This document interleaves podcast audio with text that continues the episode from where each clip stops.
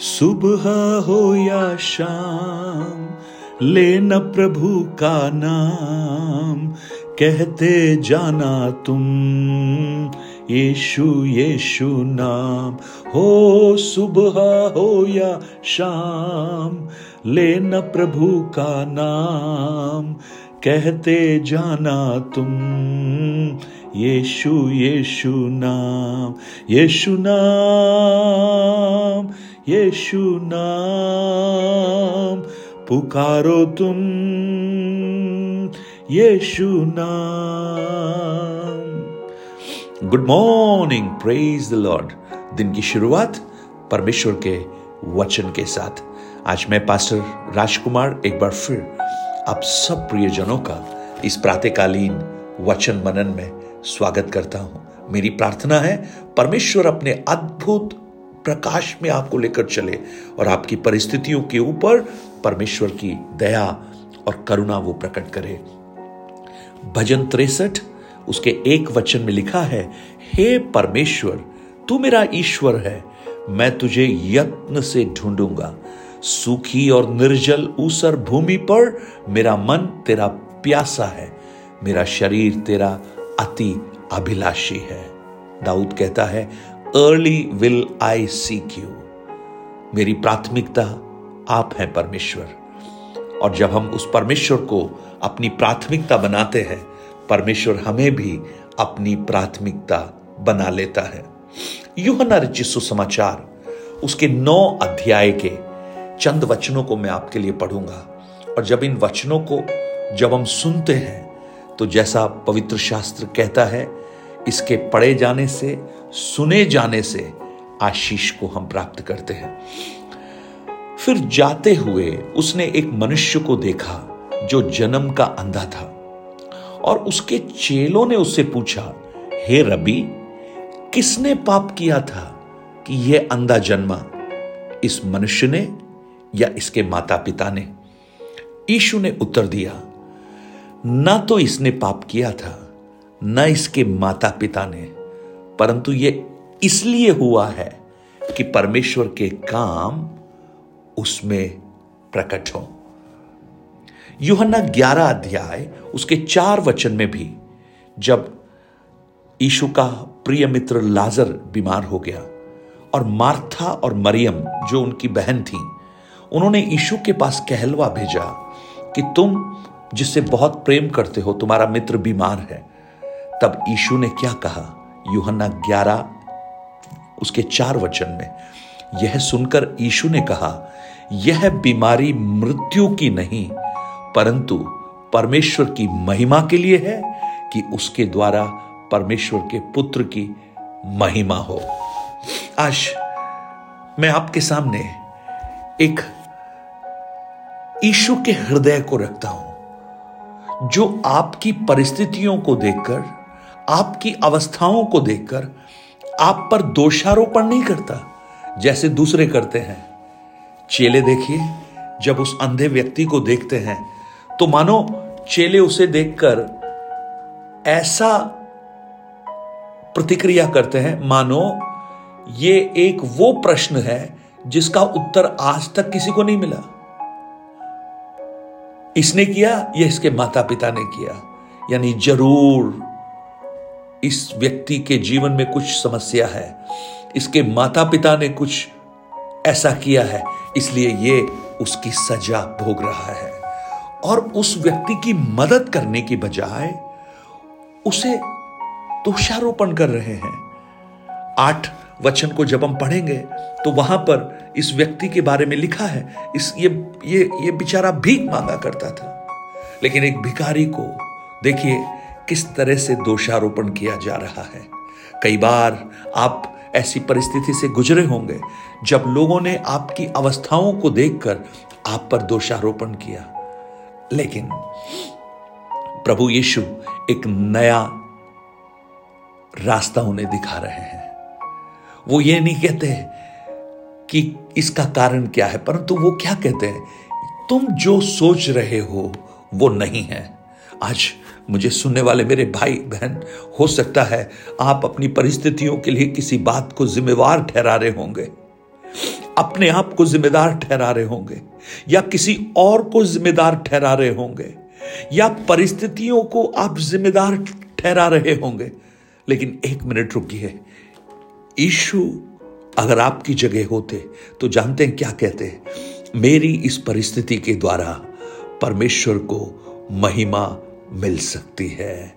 एक दूसरा रास्ता, एक नया रास्ता, यानी इस अवस्था में उस परमेश्वर का प्रेम और परमेश्वर की करुणा को हम देखते हैं। आमेन। और आप उस भाग को जब पढ़ेंगे तो हमें समझ में आता है कि प्रभु यीशु उस व्यक्ति को चंगाई देते हैं।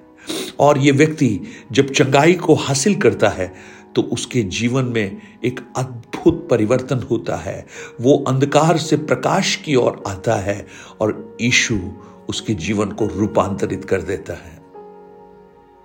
यीशु कहते हैं, ना तो इसने पाप किया, ना इसके माता पिता ने पाप किया। परंतु परमेश्वर के काम इसमें प्रकट होना चाहते हैं। प्रियो हमारी सामर्थ्य में नहीं, लेकिन हमारी निर्बलता में परमेश्वर अपने कार्यों को प्रकट करता है। ये व्यक्ति जब अंधा पैदा हुआ होगा, जब बच्चा था, इसके माँ बाप ने सब कुछ किया होगा इसके लिए। सारी जगह इसका इलाज करवाया होगा, लेकिन यह ठीक नहीं हुआ। उस अंधकार में ही बना रहा। मानो अंधकार से इसका बहुत पुराना रिश्ता हो गया है। आज भी आप में से कुछ लोग अगर ऐसी अवस्थाओं से गुजर रहे हैं, हो सकता है शारीरिक अंधता ना हो, लेकिन और बहुत सारी अंधताएँ हो सकती हैं।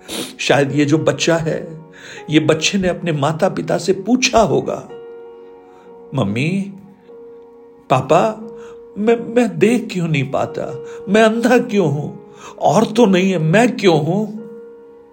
लेकिन उसके माता पिता के पास शायद इसका जवाब ना हो। लेकिन आज जब इस परमेश्वर के वचन को मैं और आप सुन रहे हैं तो आप एक जवाब यहाँ पर ईशु हमें देकर सिखा रहे हैं। अगर आपसे पूछे तो आप कहिए, इसलिए है बेटा, क्योंकि तुम्हारे द्वारा परमेश्वर अपनी महिमा को लेना चाहता है। आज मुझे सुनने वाली मेरी बहन, भाई, आप पूछेंगे, मुझे ये बीमारी क्यों है? आप पूछेंगे, मेरे ही जीवन में ये समस्या क्यों है? आप कहेंगे, मेरे ही जीवन में आर्थिक परिस्थिति इतनी बुरी हालत क्यों है? मेरे परिवार में शांति क्यों नहीं है? मेरे बच्चों के भविष्य क्यों अच्छे नहीं है? मैं खुद मेरा स्वास्थ्य अच्छा क्यों नहीं है? मेरी अवस्थाएँ क्यों गंभीर हैं? तो उस ईशु के परसेप्शन में मैं आपको बताना चाहता हूँ, ये इसलिए है क्योंकि परमेश्वर अपनी महिमा को आपके द्वारा लेना चाहता है और उसको उसने आपको योग्य जाना है कि आपके द्वारा वो अपनी महिमा को ले सके। जानते हैं योग्य क्यों जाना है? क्योंकि आपका जो टूटापन है, आपकी जो निराशा है, आपकी जो बीमारी है, आपकी जो तंगी है, वो परमेश्वर को अवसर देती है कि वहाँ पर वो अपने काम को कर सके। और यदि आप उस पर विश्वास कर कर ये कहें हाँ प्रभु, मेरी ये अवस्थाएँ आपके नाम की महिमा के लिए हो सकती हैं। मैं आप पर विश्वास करता हूँ, विश्वास करती हूँ। आप पाएँगे, एक अद्भुत कार्य आपके जीवन में है। उजियाले की ओर, अंधकार से, आशा की ओर, निराशा से, चंगाई की ओर, बीमारी से, शांति की ओर, अशांति से। आज ऐसा आपके जीवन में हो, मेरी प्रार्थना है। प्रभु यीशु उस व्यक्ति को चंगा करता है और वो प्रश्न जो चेलों ने पूछा, वो प्रश्न खत्म हो जाता है, क्योंकि ये चंगा हो गया। आपके जीवन के प्रश्नों को यीशु ठीक करे, उसका उत्तर आपको दे और आप उसकी महिमा का कारण बन सकें। स्वर्गीय पिता, आज इस प्रातःकाल हम दाऊद के समान आपको सबसे पहले ढूंढते हैं और हम आज कुछ प्रियजनों के लिए प्रार्थना करते हैं, प्रभु, जो शायद प्रश्न में होंगे, मेरे साथ क्यों? मेरे ही साथ क्यों? मेरे बच्चों के साथ क्यों? मेरे घर के साथ क्यों? लेकिन उसका उत्तर प्रभु आज आपने दिया है, क्योंकि आप उनके द्वारा, उनकी परिस्थिति के द्वारा अपनी महिमा को लेना चाहते हैं। यानी ये जो हैं, जो ऐसी परिस्थिति से गुजर रहे हैं, वो आपके लिए प्रिय है, प्रभु। आप उनसे भी प्रेम करते हैं। आप उन पर अपने अनुग्रह को प्रकट कीजिए। यशु के नाम से माँगता हूँ। आमेन आमेन। गॉड ब्लेस यू प्रभु आपको आशीष दे मेरे भाई, बहन। आप जहाँ से भी इस वचन को सुन रहे हैं, चाहे आप भारत में हो, चाहे आप भारत के बाहर हो, ये वचन आपके लिए एक छुटकारे का कारण बन जाए, क्योंकि वचन अतिवेग से जाकर उस उद्देश्य को पूरा करता है, जिसके लिए परमेश्वर ने उसे भेजा है। जैसे बारिश और हिम आकाश से जब गिरती है तो व्यर्थ नहीं रहती, लेकिन वो बोने वाले को बीज और खाने वाले को रोटी देती है। ठीक उसी प्रकार, ये वचन भी जो परमेश्वर के मुँह से निकला है, वो व्यर्थ नहीं लौटता। उद्देश्य को पूरा करता है। आपके जीवन में भी उस उद्देश्य को वो पूरा करेगा। Nine eight two nine zero three seven eight three seven पर आप अपने प्रार्थना निवेदन और गवाहियों को हमसे शेयर कीजिए और इन वचनों को औरों तक पहुंचाकर इस सेवकाई को भी सहयोग कीजिए। Have a blessed day God bless you